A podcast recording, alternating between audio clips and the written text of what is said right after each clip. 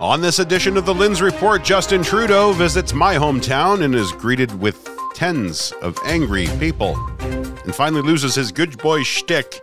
The price of aborted chicken fetuses has skyrocketed as a result of inflation, or has it? And China floats a balloon 66,000 feet over North America, and all of America collectively racked their shotguns for a social media photo shoot. Prime Minister Socks McHairdo, along with his merry band of cabinet members, were in Hamilton this week on a. One moment, please. On a. Is copyright? Retreat? Is that the word we want? Retreat? People were retreating to Hamilton? Normally, people retreat from Hamilton. Anyway, uh, allow me to offer those of frail and fragile existence a trigger warning here. I'm about to make some very fair and deserved criticisms about Justin Trudeau ahead. If you feel the need to vent and complain about the factual and balanced things I'm about to say about our Prime Minister, I urge you to get out a piece of paper right now and your favorite writing instrument.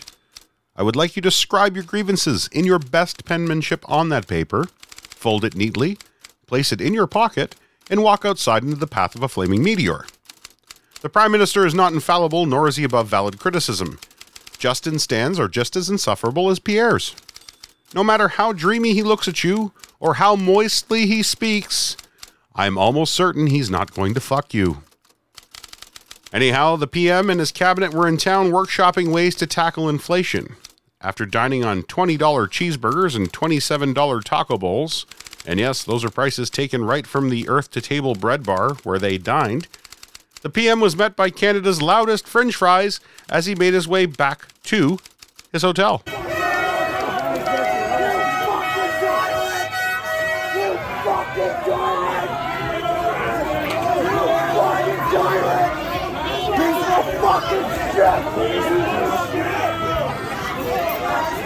As a side note, the bread bar doesn't have a large pizza under $34 on their menu. If JT and the crew were looking for an example of artificially inflated prices, they sure found it there. I know anytime tough conversations about our budgeting happens, Ashley and I don't make reservations at the city's most pretentious and overpriced restaurant. We sit down in our home, boil up a box of Kraft Dinner, and sharpen the fucking pencil. I'm not taking a pot shot at the PM here. Optics are everything when you're talking about the wallet bleeding happening around the world. Now, in the spirit of centricism, Justin Trudeau also loaded a cannon full of facts and blew the entire load across Pierre Poilievre's bow. While we are accustomed to conservative politicians cracking the valve wide open 24 7 when it comes to attacks across the aisle, libs are usually more reserved until campaign time. Hearing the PM come at Pierre this way was a refreshing reminder that the high road sometimes has rest stops. So, beyond having a plan to make people mad and amplify and reflect back that anger, we haven't really seen a lot of concrete proposals from Mr. Poilievre. I mean, he, he, he, did make one, that's not fair, you're right. He had one great oppor- opportunity for people to opt out of inflation. He recommended this last, last spring. You can opt out of inflation if you invest your money in Bitcoin. Yeah, no, no, no, no, no. He stayed up late, watched all sorts of YouTube videos, and came to that conclusion. He said that himself. Buy Bitcoin, opt out of inflation. Well, any Canadian who actually listened to maybe that's why those guys with the flags are so mad at me. Any Canadian who listened to him would have lost more than half their life savings since last March. That's not responsible leadership. It's not responsible leadership um, to go and speak to groups that are known for denying uh, the reality of residential schools, as he did just last week, or for uh, attacking uh, the rights of LGBT community Canadians, or uh, for um, you know, talking up uh, men's rights while attacking feminism at the same time. That's not the kind of path you need for Canadians, and yet he unapologetically does those things because that's a way to foment anger to build up outrage. In other news, the price of eggs is out of fucking control. Or is it? Canadians all over the internet have gotten themselves into a right bloody tizzy over the increase of the price of edible jungle fowl fetus. The increase in egg price from last year at this time sits at 6.1%. By the clatter and bangs on social media, you would think that people were being mandated to sacrifice their firstborn for a huevo ranchero. The increase, while high, is not putting people out on the streets. The disingenuous factor is media savvy economists rushing to be the first past the post to get trending headlines and viral tweets about the impending doom that is 2023. When you hear someone theatrically tiptoe around the word recession by calling it the R word or the dirty, dirty word, you need to change the channel immediately. Truthfully and statistically, I hate to be the one to tell you this, but we've been in a practical recession since last summer when inflation was at its peak. The market reverberations of inflation you feel as a consumer is normally not felt for six to eight months. Let's all do the math together. That brings us to, oh, last summer. This isn't a light at the end of the tunnel. I'm not here to blow fairy dust up your preferred orifice. Just because the earthquake happened last year doesn't mean we're in the clear of the tsunami of unemployment and price spikes that are about to crash our shores. I hate to be the Debbie Downer of the party here, but the cure to recession causing inflation is unemployment and bootlace tightening. Buckle up, kids.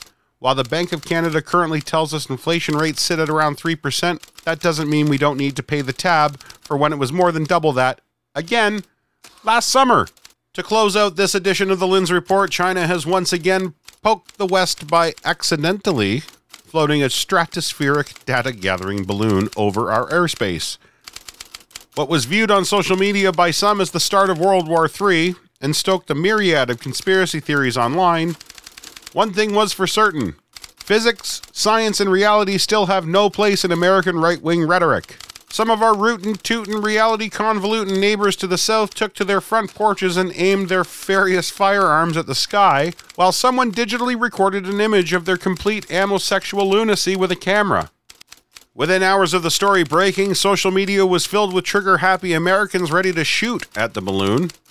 In the midst of this display of Second Amendment porn, debates arose around U.S. President Joe Biden's alleged unwillingness to dispatch the military to shoot the balloon down.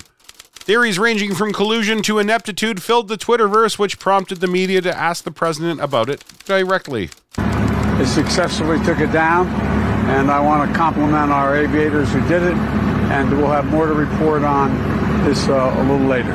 Thank you. Mr. President, what did you say about China? What's your message to China? You were saying the recommendation from your was from your national. I told them to shoot it down on Wednesday. On Wednesday, but the recommendation. They said to me, "Let's wait till the safest place to do it." What does this mean for China relations with China? Also missing from the discussion was just how many times this has happened before. Here's ABC host Jonathan Karl speaking with Senator Marco Rubio about this. And, and, and he shot it down when he shot it down based on the advice of, of the military. You don't think he should have order, ordered it to be shot down earlier against the advice of, of, of the Joint Chiefs, do you? Well, I think it first begins by understanding when did we first track it over airspace. Uh, theoretically, if it entered to Alaska, NORAD, it's our system of spotting things and protecting both American and Canadian airspace, should have spotted it a lot earlier. So I'd love to hear from military officials about why wasn't it addressed earlier? What were the options at that point? Again, look, maybe in a closed session or maybe in the settings of uh, with the benefit of hindsight, they'll have some real good arguments about why it couldn't be done. I recognize that you shoot something out of the sky that's the size that's the size of three buses and it lands in the wrong place, it could hurt, harm, kill people or damage uh, infrastructure. But by the same token, I think that if that was the case, then I think it really would have been helpful for the President of the United States to get on national television and explain to the American people, this is what we're dealing with, this is what I'm going to do about it, and, uh, and this is why I haven't done it yet. None of that happened, and I don't know why. And in fact, I don't know why they waited so long to tell people about this. And uh, uh, if they knew the trajectory that it was on, it seems from late last week. All right, and, early and, and, and, and, we're, we're also told, by the way, that uh, that this happened three times under the previous president. Obviously, there were no public notifications there. Uh, Senator Rubio, thank you for joining us. We really appreciate your time. Thank you. We all know that Trump probably just tried to get a ride on one of the balloons anyway. Anyhow, there's an apparent second balloon floating out there in the Western Hemisphere somewhere right now. While the well armed militia prepares their next defense strategy from Terry's front porch, we'll be waiting for an update from the adults. And that about wraps it up for the 2023 inaugural edition of the Lindz Report. I'm your host, Ryan Lindley, for the Crier Media Network, formerly the Dean Blundell Podcast Network. That's right, we got new digs. For these stories and much more, make sure to check us out at crier.co. Until then, may all your yokes be runny and all your balloons be weather related.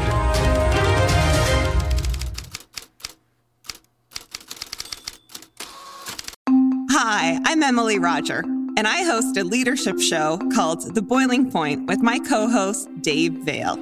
Together, we sit down with trailblazing entrepreneurs, thought leaders, and movement makers who are driving meaningful change in our world. The show is all about exploring the lives and perspectives of leaders who are making a difference. Join us for insightful conversations that challenge the status quo, spark new ideas, and inspire you to take action. Find us on Apple, Spotify, YouTube, or at boilingpointpodcast.com. Do, did, will, the Story of People podcast is now available on the Crier Media Network. The first five episodes are here and feature some incredible guests that fit into one or all three of those categories. Ready? Tara Sloan from the San Jose Sharks Undercurrent podcast at NBC Sports. Marianne Iveson from Iveson Voice and the Let's Take This Outside podcast to talk about the world of outdoors as well as voiceover land. Ariana Hunsicker, future Canadian Paralympic swimmer, already winning tons of awards for this country. Scott McGregor from the Hot Wallet podcast to dumb down the world of crypto, Bitcoin, and NFTs so you don't have to.